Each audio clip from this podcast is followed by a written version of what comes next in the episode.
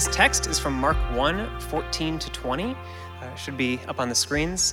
Um, so please follow along as I read the passage aloud for us. After John was put in prison, Jesus went into Galilee, proclaiming the good news of God. The time has come, he said. The kingdom of God has come near. Repent and believe the good news. As Jesus walked beside the Sea of Galilee, he saw Simon and his brother Andrew casting a net into the lake, for they were fishermen. And Jesus said to them, Come, follow me, and I will make you fishers of people. And he had gone a little farther. He saw James, son of Zebedee, and his brother John in a boat, preparing their nets. Without delay, he called them, and they left their father Zebedee in the boat with the hired men and followed him. This is God's word.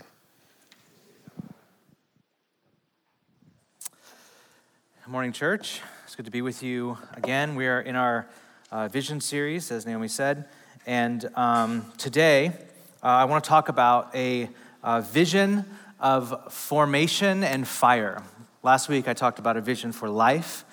And uh, I want to do a part two that on, on a vision for formation as in spiritual formation, since everyone in San Francisco considers themselves spiritual. I want to talk about what it, what, it, what it looks like to have a spiritual formation formed according to Jesus. And then I want to talk about fire. Let's pray.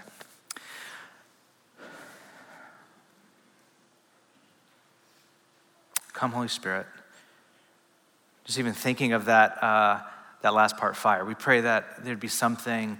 Uh, of the, the Spirit of the living God that comes down upon us and visit us in our gathering, um, as it happened in the early church fire, purifying, illuminating, uh, quenching. That would happen today in our hearts and our minds. And, um, and you do this for uh, your glory, God. Would you uh, help me as I uh, communicate uh, the way of Jesus today? In Jesus' name, amen. Okay, this morning I'm going to start rather harshly, meaning um, uh, I'm going to begin where we left off last week. There's not going to be any like really cool intro. Just here's a quote that we ended with last week. So kind of harsh. Last week we talked about Jesus as a philosopher that came not only to save us from sin and bring us into a relationship with God. Yes and amen to all of that, taking none of that away. He also came to show us how to live a good and flourishing life here and now, what Jesus called life to the full. And he does this by teaching us how to live into the kingdom of God. And so I ended with this quote last week. If you were here, you know. If you don't, weren't here and you're just, you, I hope you, hope you catch that by the end of the sermon, but very unlikely, but hopefully you were here last week. Um, ended with this quote uh, The flourishing and happy life does not happen accidentally, it must be sought after and the means of pursuit is a life of discipleship to a philosophy. Philosophy is the love for wisdom, a desire to live a, to, to know what the world is and how to live in the world, a way of seeing and being in the world that is pursued and practiced. First, become aware of yourself, then turn away from foolish and non giving life habits and thoughts. In biblical language, repent. And then, over time, learn new ways of living through failures and successes in practice. I said that our vision for your life, everyone has a vision for your life. We have a very explicit vision for your life if you are part of our church. And it is this a whole life discipleship around the way of Jesus, a philosophy, so to speak, a way of living that makes it possible to truly live. Now, what is that? What does that mean? That's how we ended last week. What does that mean? Here's a picture of our logo. Our logo in the center there, in the, in the, like negative space in the center, it was designed by a rather kind of famous, amazing designer named uh, Mackey Saturday. Not only is he has the coolest name ever, um, he's he's worked on and created designs and logos for like very, very recognizable companies. And we had a mutual friend, and he knew of our church, and there was good vibes all around, and so we he, he said yes to working with us. Now, my favorite part with working with Mackey was the, when he was pitching um, the logos that he designed for our church, he gave a 10 minute master class on what logos are for and what they are supposed to do in the pitch meeting. And I was like, that was, that was the price of the whole experience, like just this like master class that he gave. And he said that the best logos are simple, like really simple, like too simple, but they are complex in their simplicity because a logo becomes what the whole company is known for. It's like instant brand recognition. And he gave us some obvious examples. I'm sure you can think of many obvious examples of a, of a logo that embodies and encapsulates the entire company. And then he said, what he came up with for our church was a simple, but he thinks um, complex at the same time logo that embodies our values and our story and our hope for our church community when he was listening to us talk about our church. And he said, I hope I captured it in a logo. And then he showed us this logo. And my first thought was like, yeah, that's, that's simple. That's, that's real simple. I was like, okay, cool. And then he's like, let, let me just explain it. And then he said, in the middle of, of the negative space uh, is a cross because you are a, a cross shaped community. You're a Christian community. Jesus in the center of your church. And you said that a lot in, in when you described who you were. And then not only that, but the blocks, the four blocks in the corners, make it also look like an intersection of a city, like buildings all around, since you are a city centered church. But not just that, there are arrows, those points that point in, and arrows that point out, showing that you are a church that gathers and a church that scatters or sends all over the city. Also, that you have this inward movement of the church to reach and form the soul, but also a call to go out and bring renewal to the city. And I was like, uh, yeah, that's, that's literally exactly it. That's it in a logo. That's our logo. Thank you. This is our logo now. Where do we write the check? But not only that, this logo also houses what we hope every person in this church will come to learn, practice, and be formed by. They are four practices of practicing the presence of God, these like inward movements of practicing the presence of God, and four practices of participation, this outward movement to bring the renewal of all things in the world. So this also houses our rule of life, as we call it. Now, practice of presence, what we hope that every single person who goes to our church learns how to practice in their discipleship to Jesus or their apprenticeship to Jesus is prayer that you know and learn and practice prayer, that you know how to pray, you know how to have a prayer life, you know how to, to pray through meditation and pray through intercession and pray through silence and solitude and all of these things. also, hope that you would practice scripture and that you know what scripture is, that you have a biblical literacy, you know what it's for and how to meditate on it, and how to apply it, and how to read it and it as a whole. That you would practice rest through Sabbath, that you would because our city is so fast paced and it's work, you move here to do something. You move here to work in San Francisco, that you would learn how to rest and that your identity is firmly placed in who you are in Christ and not what you do. And that you would also practice fasting, which is my favorite, not, not, not serious at all. I don't like fasting. fasting, and this is, um, this is important because. Uh, we usually do what our body tells us to do. Like, we usually, if we're hungry, we're tired, whatever, we'll do what, we, it, it, what it tells us to, and we learn, as it says in the book of 1 Corinthians, we learn uh, to make God our belly, like our passions, our desires, our wants. And fasting learns how to reshape those to be submissive to God. So practice of presence, but also practices of participation. Not only are we just this inward church that wants to learn the Bible and prayer and all this other stuff, but outward participating with the renewal that Jesus Christ is bringing. So this is practicing hospitality. This is showing hospitality to those who are far off from God or people who need hospitality. This is practicing practices of generosity, like we stand and read every single Sunday, that we would practice generosity to where there was no need among us practice of community because this life is not to be lived alone, but we're actually brought into a new family in Jesus and we're practicing community. And also vocation that everything we do, whether you do for work or you do in your life, what you do in your life and with your life would come from a deep sense of call that you have from God. Now, we actually, what happened was we designed and redesigned all of our community groups. We did this, this thing where we, last year, we stopped having community groups, which was like the the like lifeblood of our church we said for years and years and years and we said we're not doing community groups anymore which is kind of a crazy thing to do and we said what we're going to do is we're going to revamp and redo our entire community group system and the way that we do them so that we orient them around these practices And that's what we'll be doing, and that's what we're going to be launching. Sign up started last week, and hundreds of you signed up, and we're looking forward to launching community groups. And they're going to be around these, these, these practices. Now, our hope is that you would weave into your life a set of relational rhythms and intentional spiritual practices that point your life towards what philosophers call a telos, a goal, a meaning, a great end. Now, our telos here as at reality is union with God and becoming a person of love. Now, we want you to experience and practice union with God and becoming a person of love. As um, the Christian mystic James Finley says, God breathed you into being on the earthly plane for a short time so that you learn how to love to order and reorder your loves in the right way. This is the hope of all spiritual formation. This is the telos that we have as a church. And we call this our rule of life. Rule, not rules, rule.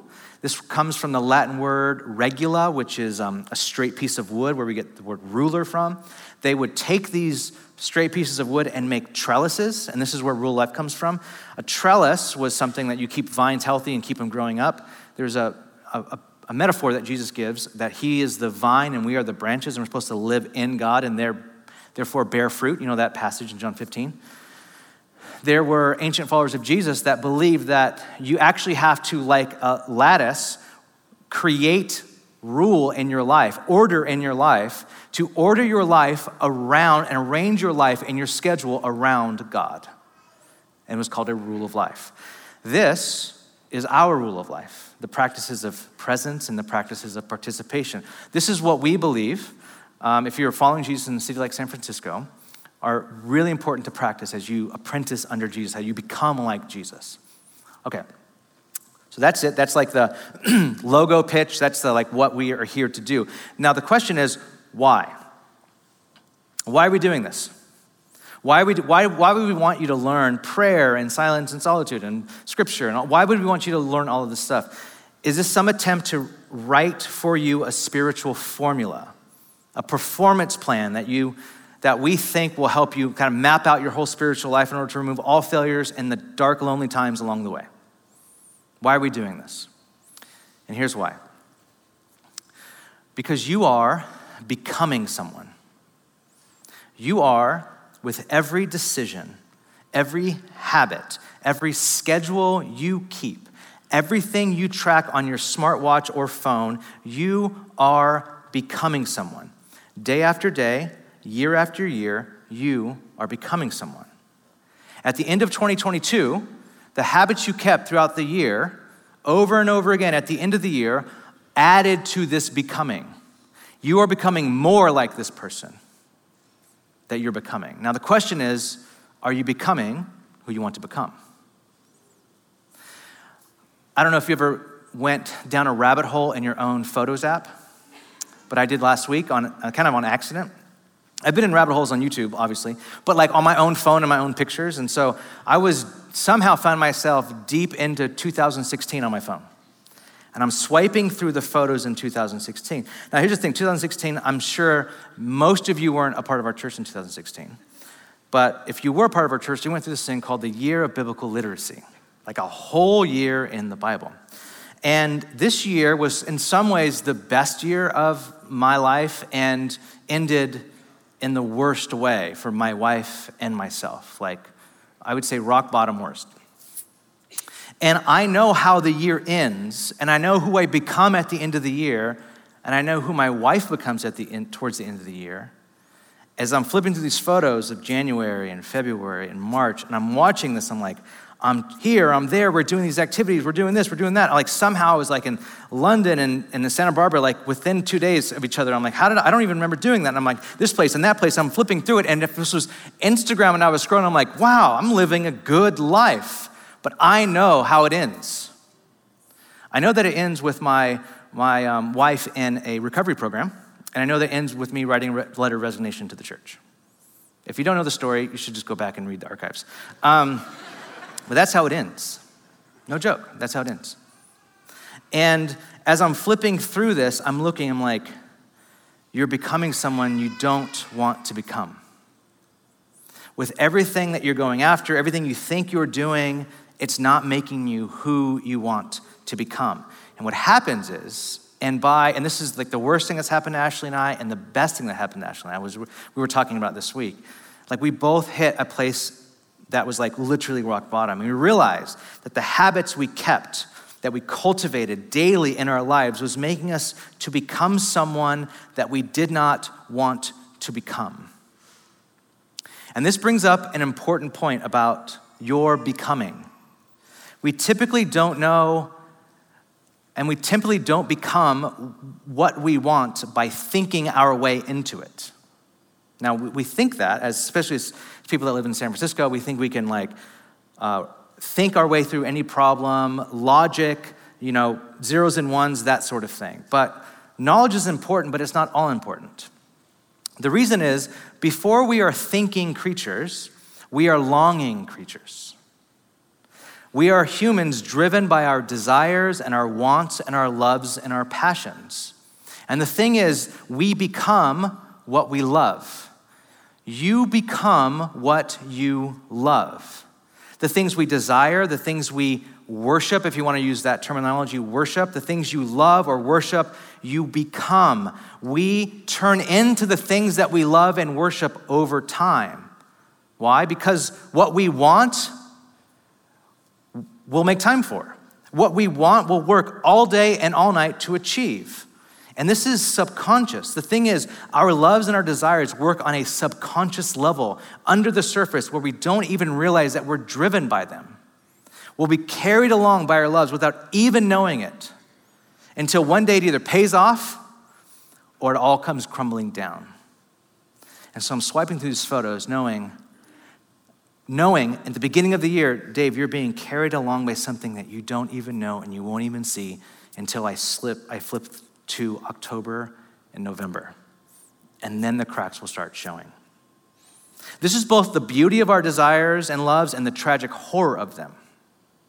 David Foster Wallace, the famous American novelist, with no theological agenda whatsoever, he was not a Christian uh, that we know of, no theological reason whatsoever, no agenda. He just says this in, in, in a commencement speech to a bunch of college students, graduating college. He says this, not a Christian.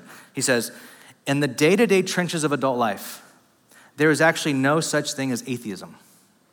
There is no such thing as not worshiping. This is his word, not worshiping. Everybody worships. The only choice we get is what to worship. And the compelling reason for maybe choosing some sort of God or spiritual type thing we were to worship is that pretty much anything else you worship will eat you alive. If you worship money and things, they will if they are where you tap real meaning, then you will never have enough, never feel you have enough. It is the truth. Worship your body and beauty and sexual allure, and you will always feel ugly. And when time and age start showing, you will die a million deaths before they finally grieve you. On one level, we know this stuff already. It's been codified as myths and proverbs and cliches and epigrams and parables, a skeleton of every great story.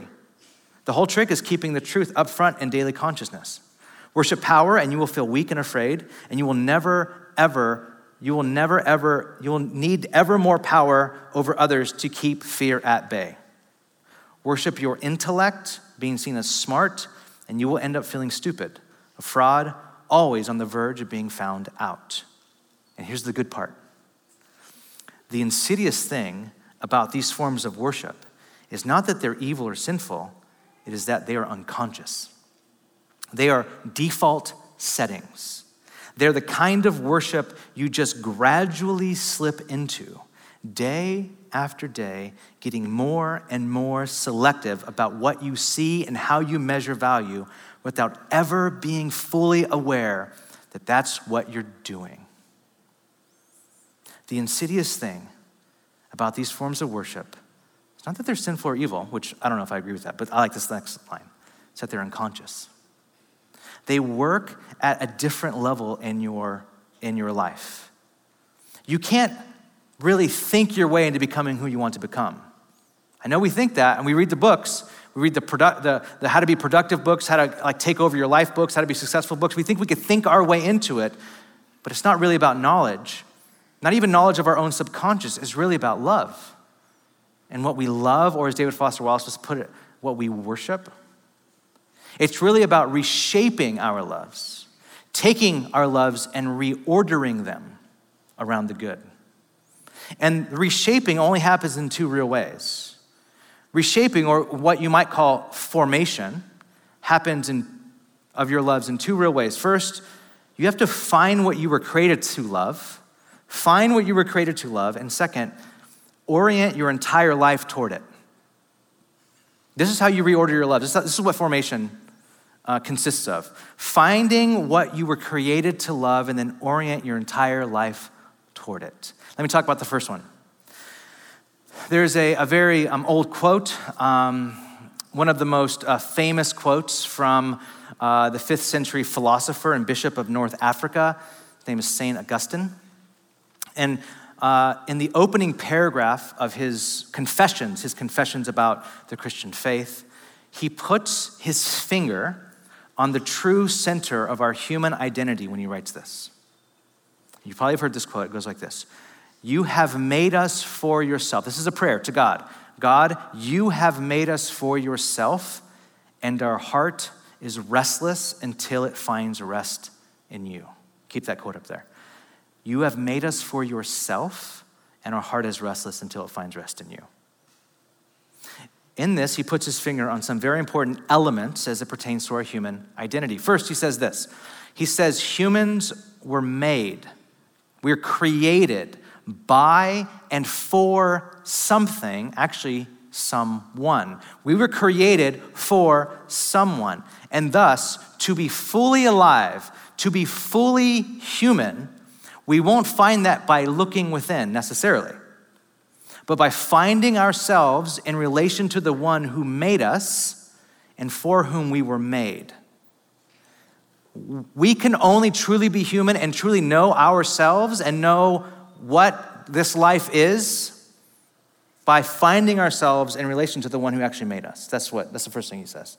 The second thing this quote captures is to be human is to be on the move is to be pursuing something, is to be going after something. He said, You made us for. You made us for. That means we're like, this is what philosophers called a, a telos. We were made for something. We're made towards something, what David Foster Wallace calls worship. We're made to move our life, to aim our loves, to aim our desire, to aim our lives in a certain direction. We all do this. Even if someone calls you lazy, we all do this. We cannot not love, we cannot not go after something. Also, Augustine locates the center of this teleological orientation. He says it's, it all comes from the heart. Now, we sentimentalize the heart today, but in, um, in the, when the Bible uses this word in ancient, uh, in ancient writings, the heart is the seat of our longings and desires. When the Bible uses the word heart, it is talking about the hotspot of our fundamental longings our subconscious orientation to the world, what DFW calls worship. Default settings. We are going after these things. It's all our heart. Therefore, what this means is that it's not just an intellect, you're not on an intellectual quest. The quest that you and I are on as humans is more about hunger and craving. If you remember that Hozier song from a few years ago, Take Me to Church, which is not about church, right? Right before he gets into the refrain, he screams, This is hungry work. That. This is hungry work. Human longing is hungry work. It's not an intellectual work, it's hunger, it's desire work. And then Augustine says, like a beach ball underwater, our hearts are restless until they find air. Like, if you, I don't know if you're ever trying to hold a beach ball underwater and how wiggly it is and how like wonky it is. And what does it want to do? What does the beach ball want to do? It wants to come up to the surface. Our hearts are like that underwater. Our hearts are restless. They're just eh, full of this annoying anxiety, restlessness, because we were made to find our end in God. And since we are made to find our end in God, we will experience this annoying anxiety, this restlessness when we try to love anything other than God or, as David Foster Wallace says, it will eat you alive.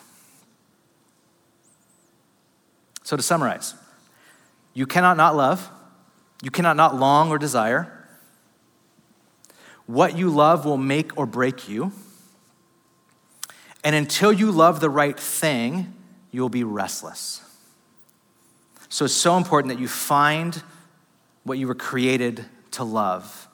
St. Augustine said, that is God. The second thing is this once you found that, orient your entire life toward it. Make it your aim, or we would call it our rule. Make it like, I'm gonna order my schedule around this. I found a thing. Jesus talks about a parable of like someone who finds a treasure in a field. And this person takes and sells everything he has to buy the field because the treasure is so great. It's that thing. It's like I found the thing that my heart longs for, and I'm orienting my entire life towards this thing. In our text, notice the language and words chosen by Jesus to call his first disciples. He says, Come, follow me, and I will make you become. Come, follow me, and I will make you become. A few things to note here. Every single, every single phrase has, is pregnant with meaning. First, come. This is one of Jesus' favorite verbs, an invitation to come to him. Come to me, he says. Also, he says this in Matthew Come to me, all who are weary and heavy laden, and I will give you rest. Come to me. Jesus will use and say many other verbs like go and die and serve and love, but this verb describes what is essential in discipleship to Jesus come to Jesus. This is his posture toward the world come to me. We don't have to wait to clean up our lives. We don't have to wait until we get our act together. The invitation is just to come. And he says, not just come to me, but follow me. What's interesting about this is that Jesus was um, a rabbi, known as a rabbi, called a rabbi, but here, he, he's actually acting more like a philosopher. Again, I'm not saying that Jesus is just a philosopher. I'm, I'm saying that we have, we've been missing this part of, uh, of Jesus, I think, for a while that was lost somewhere, that Jesus actually teaches how, how to live. And I think we need to reclaim that. He, here he acts more like a philosopher. See, rabbis didn't call people to follow them necessarily, but to follow Torah. So when you, they would follow a rabbi, you would follow their teaching of Torah. They would, ultimately, you're following Torah, not me. Like law, not me. Actually, the idea of following God in the Old Testament is rare if not altogether absent. You really won't find that language. People of God are called to walk in God's ways and according to his statutes, but Jesus was doing something completely different. He was calling people to himself. And this is what philosophers did. Again, Jonathan Pennington. The second idea that comes from this ancient view of philosophy is that we need models in community. To learn how the world works and how to live well requires teachers people who have the capacity, training, and years of life experience combined with virtue and integrity who can serve as instructors and models. But can I just stop and say, we need philosophers today? We need them. We need them in government. We need them in, in places of power that run organizations and banks and companies. We need these people. This is what, what a philosopher is, he goes on to say. Philosophers like Socrates and Plato and Aristotle gathered disciples around them who wanted to learn their wisdom, knowledge of both what the world is and how to live practically in it. Soon, this gathering of learners became formalized in schools where young men and women gathered in cities, especially Athens, to live with the philosopher and other disciples. They intentionally exercised the body and the mind, shaping habits and the heart. From the time of Plato on, it was understood that philosophy, quote, could be carried out only by means of a community of life and dialogue between masters and disciples within a framework of a school. In this sense, this is exactly what Jesus did. He called disciples to himself, to live with him, to become like him, to take on his teachings, to take on more than just the, the, the knowledge of of teachings, but to take on um, habits of the heart, to shape their imagination, to shape their longings and their loves. This is why Jesus taught in, in parables all the time.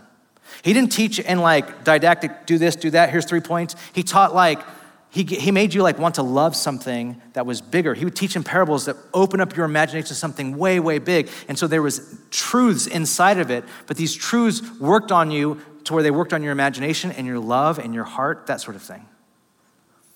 He brought disciples to himself to teach, how, to teach them how the world works and how to live in it. Now, Jesus' shorthand for this, for how the world work is, for how the world works is, he said, this is, or come into, the kingdom of heaven. He was bringing people into the kingdom of heaven or the kingdom of God. That life lived in the reality of God's rule, this like non anxious reality that, that living under God's rule brings. This is what Jesus taught. So to follow Jesus is a, mo- a lot more than seeing him as your ticket to heaven, more than just making you feel less guilty about your wrongdoings or bad decisions. It was Jesus' aim to shape his disciples to see the world completely differently, for his disciples to live in the world and in God himself in such a way as to live a life that is really life. This is what Dallas Willard, the philosopher at UCLA, said. You would follow Jesus to become good at what Jesus was good at. This is why you followed anyone. This is why you followed, this is why you would apprentice under anyone. If you're apprenticing under a chef or under a plumber or under um, a carpenter, you're like, I want to be good at what you're good at. Why would you apprentice under Jesus? I want to be good at what he's good at. And what was Jesus good at? Living in the kingdom of God, living in union with God, in relationship with God. What does he teach us to do? Live in the kingdom of God, live in union with God, learn how to love Lastly, says this Jesus says, I will make you become. And here it is. The whole hope, the telos, is what is that Jesus is making his disciples become someone. And becoming someone isn't as much as knowledge as it's about desire and habit and love. It's about what you love. Because you become what you love. Again, this is why Jesus taught in parables why Jesus had them follow him in all of life. This is why Jesus would explain things to them, why he was shaping their entire imagination and all of their loves. So Jesus comes as someone who doesn't just inform our intellect, but forms our loves. At least that's the goal. Jesus doesn't want to deposit new ideas in your mind. He's after nothing less than your wants, your loves, and your longings. He just doesn't want to deposit ideas. He wants your, your loves, your heart, your desires, your longings. This is why I think it's a beautiful idea of Jesus as the great philosopher to like be really compelling here. See, philosophy means a love for wisdom or to love wisdom. That is, disciples who followed a philosopher learned to love wisdom the way their master teacher loved wisdom. To love the way the world worked, how to live in the world, to love virtue and character, and all the habits that shape those loves. You were to follow a philosopher to love wisdom in such a way as to become wise and to love being wise. So you can say discipleship to Jesus is not the denial of desire, but a reordering of our loves for the greatest good for us and others and God. This, when you follow Jesus, he reorders all of this stuff to teach you how to live in the world. As we quoted at the beginning, here it is again. The flourishing and happy life does not happen accidentally. We have a, uh, in, in Christian circles, too often we have this theology of the zap, like God's gonna zap us into Christ likeness, or zap us into holiness, or zap us into who we want, he, he wants us to be. But the zap doesn't really happen. That's not really how it works. It doesn't happen accidentally. It must be sought after, and the means of the pursuit is a life of discipleship to a way of life, to a philosophy, way of seeing and being in the world that is pursued and practiced. First, becoming aware of yourself, and then turn away from foolish, non giving life habits and thoughts in biblical language, repent, and then over time learn new ways of living through failures and successes in practice. This is why we have a rule of life. These are our ways of becoming aware of yourself and turning away from foolish non giving life practices. This is, a, this is our pursuit of the, a, a, like a, a full life discipleship. It's a pursuit and the practice of that discipleship. This is what we're after the formation of your loves toward Christ likeness, and not just done alone in your room by yourself, but in community. This is why our community groups are going through this, because you learn the way of Jesus in a community of people who are failing and trying to do the same thing. This is what we're after. the formation of your loves toward Christ's likeness through practices that we learn together in community. But here's the thing it's not enough. Formation itself, practices itself, habits, disciplines are not enough. For some of us, you're thinking, oh, are you giving me a, an equation? Are you giving me, is this coding? Is this input equals output? Is this zeros and ones? I like this church. You're just gonna give me a formula. I'm just gonna input it into my like schedule, my flow, and all this other stuff, and then boom, I'm gonna become like this? No. And this is where we have to talk about fire. Because it's way more mystical than that. Our life with God is way more mystical than that.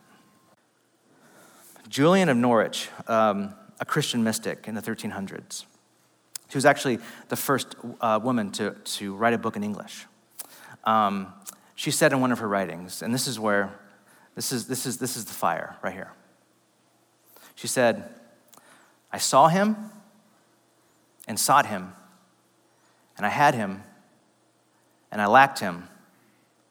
And this is and should be our ordinary undertaking in this life. I saw him and I sought him, and I had him and I lacked him. And this should be our ordinary undertaking in this life. This is the fire that we need. Quite literally, the fire that we need. What's going on? Keep this quote up there. What's going on in this quote? There is an initial quickening that happens for followers of Jesus, a grace of God that arrests us, that finds us, that makes us see color for the first time. This is C.S. Lewis's moment when he says, um, I, Because I see God, I see all things. It's like because I finally see God and I see everything. It's like this moment where your eyes are open. Your heart is captured. God captures your heart. He opens your eyes. You're arrested by God. And you have this, like, some people call it like your heart is strangely warmed. It's been used in history to say that. There's something that happens when your heart is arrested. And this moment begins a pursuit, a pursuit that's needed in any spiritual formation. It's the pursuit of desire. It's fire, it's love, it's passion, any love that you have in this life starts with this spark. Anything. Any romance starts with this spark. It could be a friendship that turns into a spark. You need the spark for it to catch fire. There is this moment where this happens, and then there is a pursuit. This is what Julian has called I saw him. And there's a desire for more more of God. Though you have him, He's living in you. You want more. You want more of His presence. You want more of His love. And it's paradoxical because you can't have all of His love because you would completely explode. But you want it. But then it goes away. The glory fades. The feelings are gone. That moment where your heart is warmed is now cold. And you wake up and you do the same things you did yesterday, but it doesn't feel the same. And I don't know why this is why the closeness and the nearness and the potency of the presence of God fades, but it does. It fades, and I would be lying to you if I said it didn't. It does. The thing is, it leaves behind something. It leaves behind a deep memory of a pleasant scent of a recent visitation. And this scent and this memory starts another chasing, a journey to find God again. So after the seeing comes a greater seeking. And this is why she says, and I sought him. This is the long obedience in the same direction. This is the ask, seek, and knock. This is abiding in God. This is the path. This is the habits, the disciplines, the practices, the rule of life. That's what this is. I sought him. I arranged my life in such a way that I would not miss his next visitation. We fold these practices into our lives. We orient towards them. We reorder our loves towards these things. And these practices, these disciplines, don't make the encounter happen. They just make us assume the inner posture that offer the least amount of resistance to future encounters. This is the seeking. I sought him. And then, and we don't know when this happens, but it happens, we're swept away again. And we have him. We see God, we encounter him, and it's amazing. It's remarkable. It's even more resting than the time before. But how, do you, how long do you get to keep that? Not forever. And I lacked him. And then it goes away again. But this lack only deepens the longing and starts the pursuit all over again. This is fire. This is the passion that we need over and over again for God. There, were time, there will be times in your life where your love will wane. What will keep you in that right posture will be the practices, the disciplines, the things that you way you arrange your life. But you're waiting, you're waiting for this, this visitation. This the mystics call it. I, am waiting for this experience of the divine to wash over me. Will it happen every single day? Will it happen once a month? You don't know. But it happens. And every time it does happen to you, it starts all over again. You want it again and again and again. And she says, and this should be our ordinary undertaking in this life. This movement towards God, this fire, this thing that we're contending for, that we keep seeking and asking, this thing that we, we show up with all of our passion and heart and ask God to do. God, move in my life, show up in my life, show up in my, in my city, in my church, in my community, show up. This, this continuous seeking. This is what happens. And sometimes it goes away, you don't feel it, but you still show up. You still pursue and you still contend. And then it happens again and over and again. And you have him and then you lack him. You seek him and he's gone. And you do it over and over and over again. And this is our ordinary undertaking in this life. Would you stand with me as we pray?